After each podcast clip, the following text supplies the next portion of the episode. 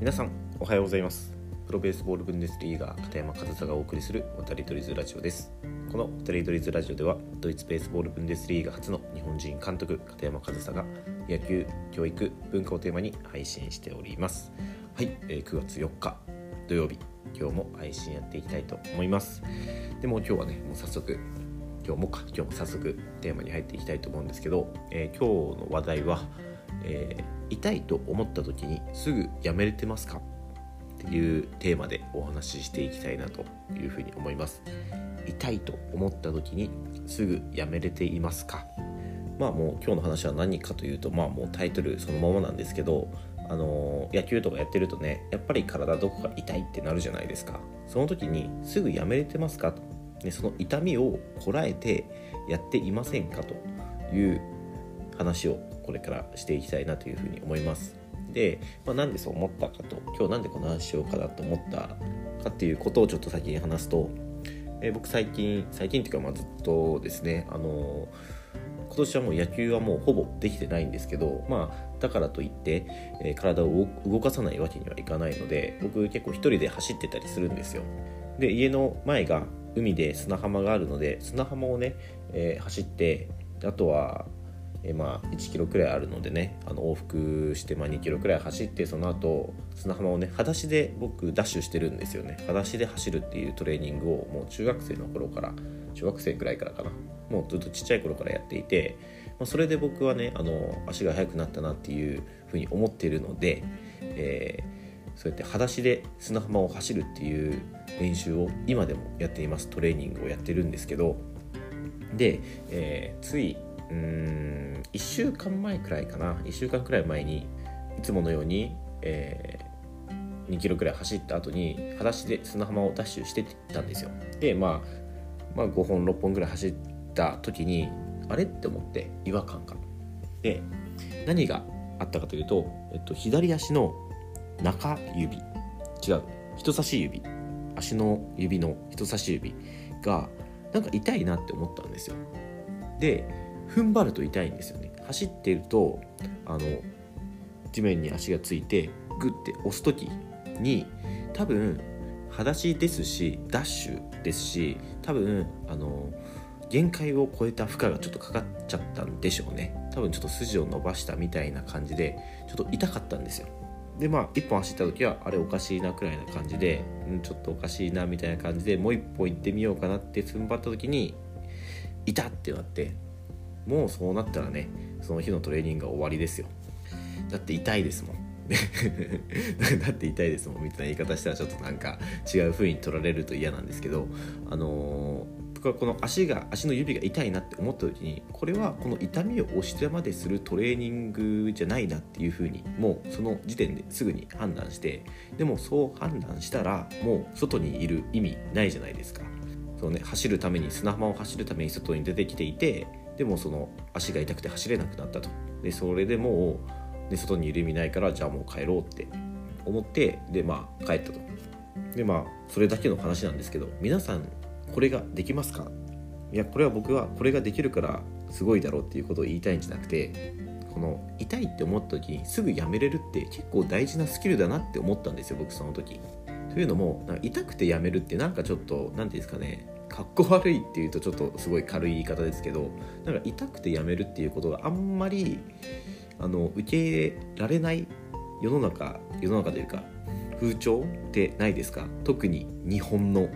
野球界とか日本のスポーツ界みたいな社会でいうと痛くても頑張る苦しくても頑張るみたいなのがちょっと美徳なところあるじゃないですか。それがいいとされてるところって少なからずあると思うんですよね。でやっぱりそういうのって結構浸透していてちょっと痛いくらいなら今日10本ダッシュしようと思ったから10本やろうみたいな。なんかその痛いよりもなんかそのノルマとかなんか練習トレーニングをすることが優先されることってあるんじゃないかなって思ったんですよ。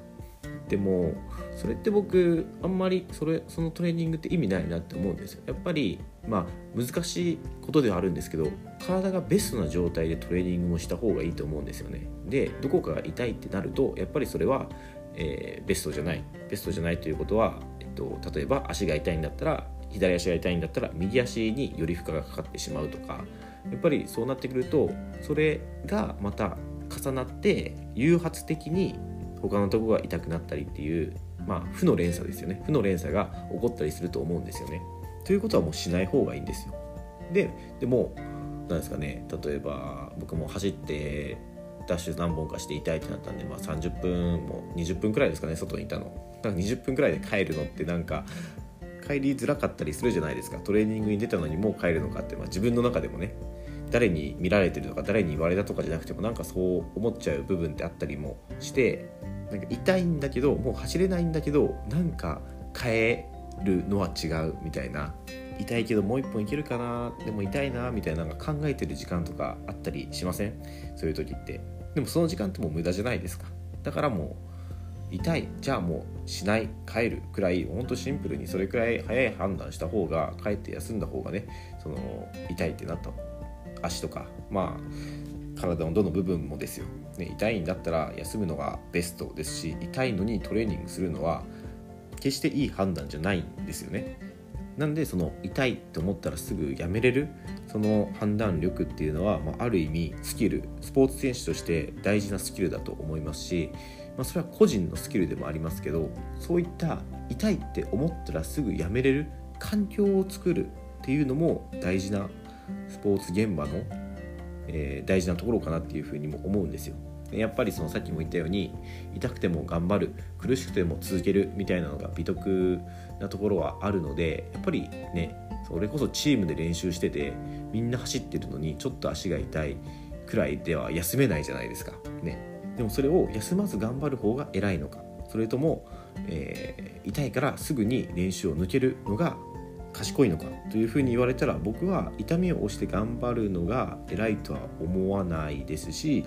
えー、痛いってなったらすぐ休む人は休める人は賢いと思います。やっぱりその何かどこか痛いってなったら次にすべきはその痛みを押してトレーニングを続けることではなくてその痛みをいち早くなくすことが痛みを覚えた次の瞬間からすることだと思うんですよ。特にトレーニングとかはね試合とかもねできれば痛みを抱えたまましたくはないですけどまあ、うん、それはねちょっとねその時しかない試合だからまあ出たい気持ちっていうのもありますし僕もそれはねなかなかベンチに下がることはできないかとは思うんですけど僕自身もね。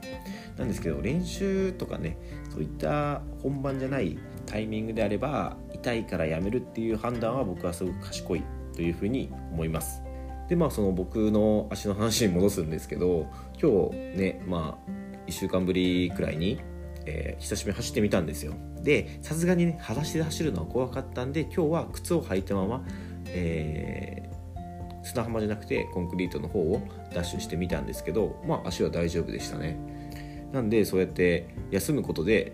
良くなったらまた思い切り走れるわけじゃないですか。ででもやっぱり不安が残るからいきなり裸足で走るんじゃなくて靴を履いたまま走るとか。だからそういったね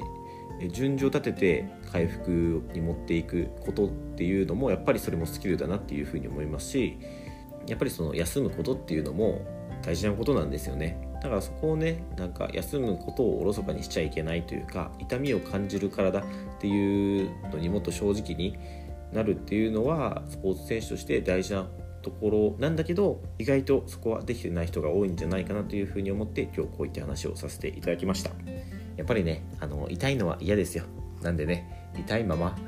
スポーツをする練習をする何かするっていうのはやっぱりこのましくはない選択なのでやっぱり痛いと思ったらどこか怪我したどこかが痛いってなったら次の瞬間からすべきことはその痛みをなくすこと。ね、そっちにフォーカスした方が最終的にはいい結果につながるというふうにも思います。なんでねもしね今まさに今痛みを抱えながらトレーニングをしているみたいな人がいたらちょっと今日の僕の意見も参考にしてもらえたらなというふうに思います。はいということで今日は、えー、痛いと思ったらすぐやめれてますか？という話をさせていただきました。今日も最後までお聴きいただきありがとうございました。片山和沙でした。